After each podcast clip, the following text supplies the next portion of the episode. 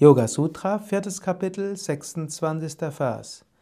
So neigt der Geist Chitta zur Unterscheidungskraft und strebt nach Befreiung. Das ist wieder ein interessanter Vers.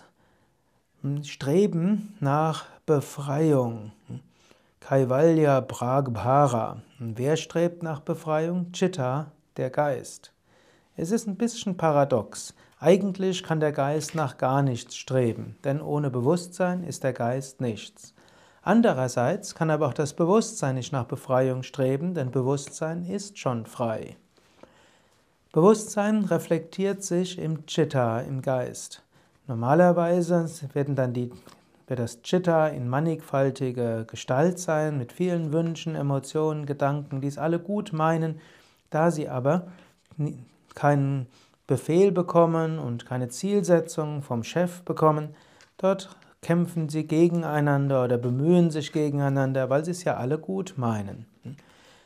Dann, wenn du probierst, oder wenn du nicht nur probierst, sondern wenn du dann erkennst, ich bin nicht der Geist, ich bin das unsterbliche Selbst, und du die Gedanken nutzt und die Gefühle, die Emotionen, dann schließlich wird der Geist zu deinem gehorsamen Diener. Du wirst erkennen können, wann welche Eigenschaften des Geistes einzusetzen sind. Und so wirst du erkennen, dass auch das Chitta selbst dir helfen will, wirklich zur vollen Befreiung zu kommen.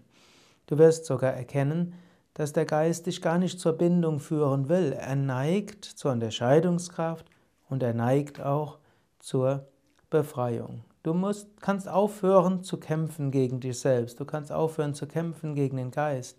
Du kannst erstmal bewusst werden, der Geist meint es gut und will dir helfen. Gut meinen heißt natürlich nicht immer gut handeln. Und du musst natürlich deinen Geist steuern und manchmal ist das nicht so einfach. Gerade weil der Geist es ja so gut meint und er so überzeugt ist, dass er was Gutes macht, deshalb widersetzt er sich auch manchmal. Aber es ist so, wie wenn du mit Kindergartenkindern umgehst. Die meinen es auch irgendwo gut und sie folgen ihrer Natur. Du weißt aber, du musst sie manchmal steuern und du musst letztlich ihnen auch eine, Richt- eine gewisse Richtung vorgeben. Lerne das, dich nicht zu identifizieren, anzunehmen, dass die verschiedenen Teile deines Geistes dir wohlgesonnen sind. Nutze ihre Hilfeangebote, soweit es angebracht ist. Schicke sie auch ab und zu mal in Urlaub und gehe in tiefe Meditation.